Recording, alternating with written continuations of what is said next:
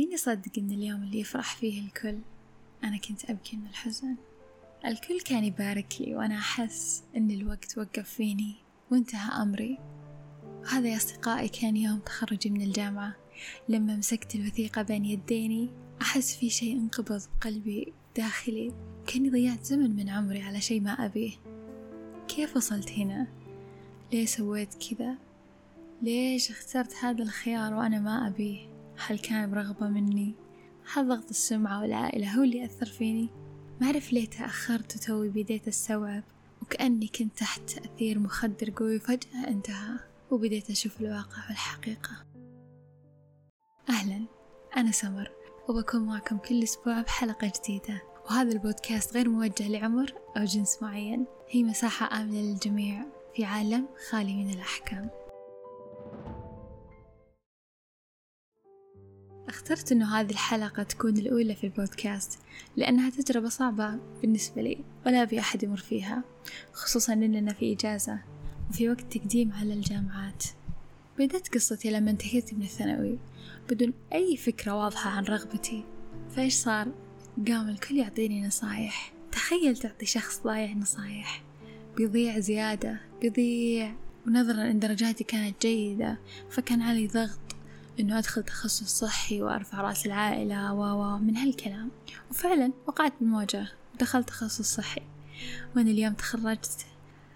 لكن لكن في شي ناقص في شي بداخلي ناقص. أحس مو مكاني مو لي. لكن كيف تبغى شخص ما كان يعرف نفسه يفهم هذا الشيء أتمنى لو أني أنا كنت بالوعي اللي عليه الآن هذيك الفترة اللي أنا كنت أختار فيها التخصص. عشان كذا ما أبغى أحد يمر باللي مريت فيه. أبغاكم تكونوا واعيين وفاهمين أنفسكم عشان ما يضيع وقت طويل. لو كان الوقت يعني ترم ولا سنة عادي بس أنا علي كانت خمس سنوات.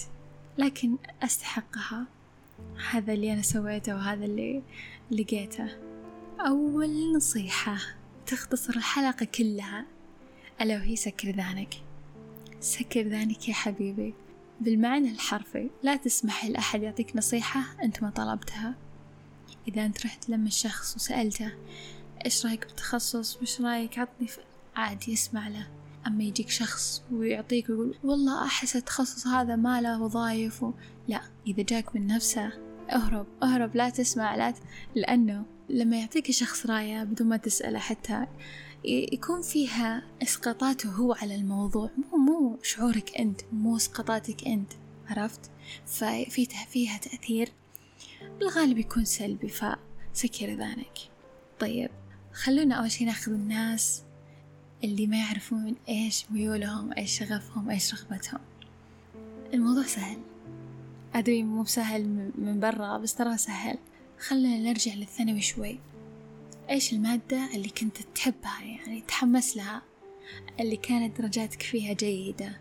تدرس لها أسهل من المواد الثانية. طيب عرفتها؟ خلاص. أنت أنت خلصت الحين وصلت. خل أعطيكم مثال مثلا شخص يفضل مادة الكيمياء. طيب؟ أو كان جيد فيها بالثانوي. فياخذ المادة هذه ويبحث عن تخصصات تتمحور حول هذا الشيء. أبدا لا تروح تدخل كيمياء اللي هو الخام.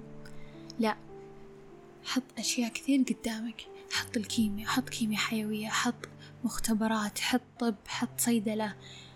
عرفت؟ وخلي يعني خياراتك واسعة. وبالنهاية أنت الذكي. هي تتمحور حول شيء سهل عليك.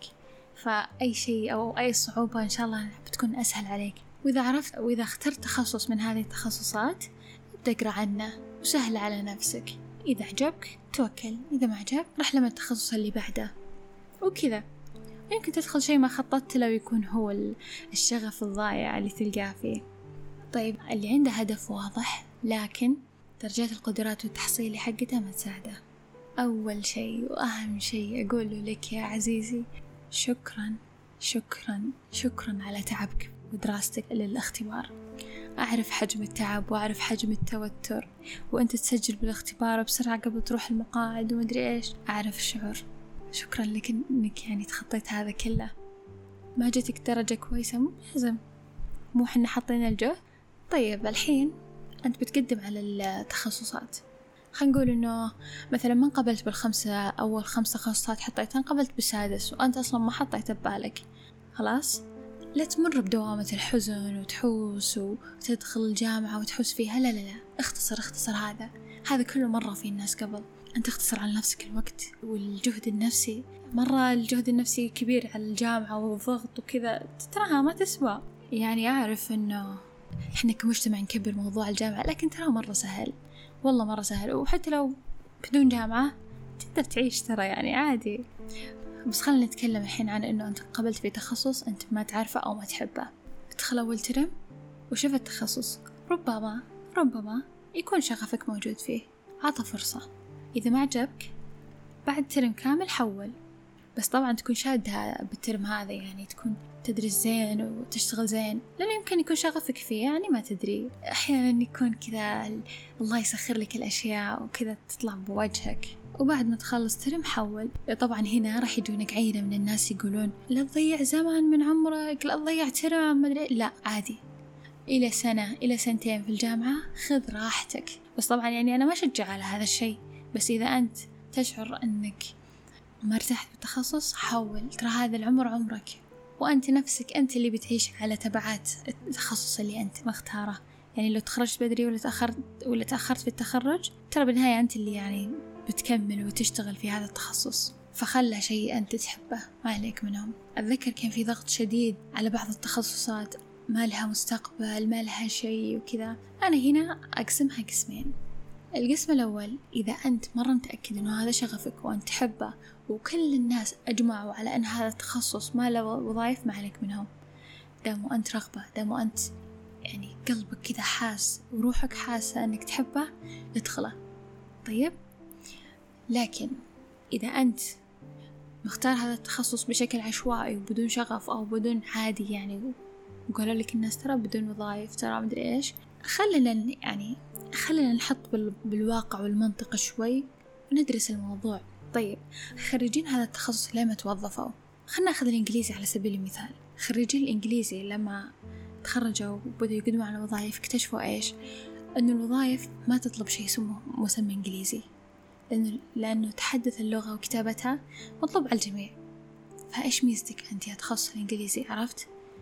يطلبون مثلا ترجمة يطلبون اللغات والأدب الإنجليزي اللي هم مثلا يكونوا كاتبين بشركة وأشياء زي كذا. فهنا أنت توقف وتفكر.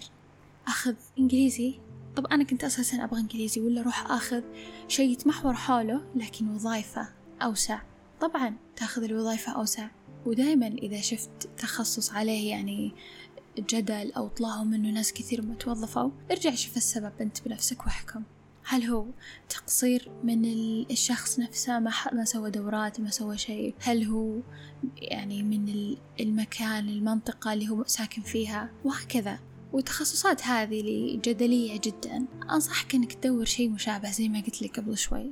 شيء مشابه ويكون أعلى جودة وفرصة أوسع. وبقول لكم قصة حلوة لوحدة أعرفها آه، من من لما كنا صغار وهي تبغى طب يعني تتمشى ويسمونها طبيبة طبيبة و طبعا البنت درجاتها عالية. كان شبه تام الموضوع بالنسبة لنا وبالنسبة لها إنها هي خلاص راح تدخل طب راح تكون طبيبة و و لما قدمت على الجامعة وخلصت السنة التحضيرية تفاجأت طبعا بعد ما طلع القبول تفاجأت إنه اسمها ما كان من البنات اللي دخلوا طب. وراحت راجعتهم وإنه درجاتها عالية وإنه بنات أقل منها كانوا داخلين التخصص. وراجعتهم ومدري إيش وكذا وسالفة. قالوا لها انتظري السنة الجاية ندخلك مع الدفعة الجاية إنه الدفعة هذه خلاص اكتفوا.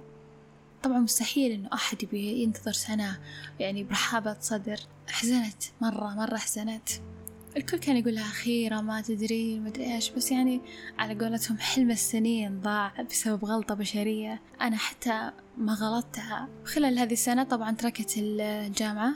كانوا معطينها فكرة زي إنه كم لي تخصص ثاني يمكن يعجبك وكذا. هي رفضت قالت بقعد السنة هذه كلها في البيت.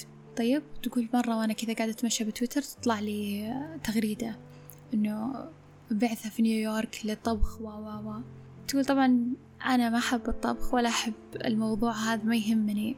لكني دخلت على الرابط تقول شدني كلمة بعثة. ودخلت تقول دخلت وقدمت عليه. نسيت السالفة لأنه أصلا مو هامها طبخ. إيش جاب الطبخ للطب طبعا؟ طيب. بعدها بكم شهر كلموها. قالوا لها إنه مبروك تم قبولك بالبعثة وكذا. انصدمت هي قالت أي بعثة؟ وبعدها عرفت تذكرت إنه هذه بعثة تويتر هذاك الوقت. هي الحين عندها بيكري في جدة. مرة مرة مرة مرة ناجح المشروع حقها. مين كان يتوقع مين كان يتوقع. هنا تعرفون إنه الشغف شيء سهل. مو صعب بالصعوبة اللي إحنا نتصور. لا. تعرفون إنه الخيرة فيما يختاره الله لك. ودائما استشعر الخيرة في كل أمورك. وبكذا انتهت حلقة اليوم. أتمنى أنكم تكونوا استمتعتوا. لا تنسون تشاركون هذه الحلقة مع أصحابكم. وذكروا دائما دائما أني أحبكم. وأشوفكم إن شاء الله الثلاثاء الجاي. في أمان الله.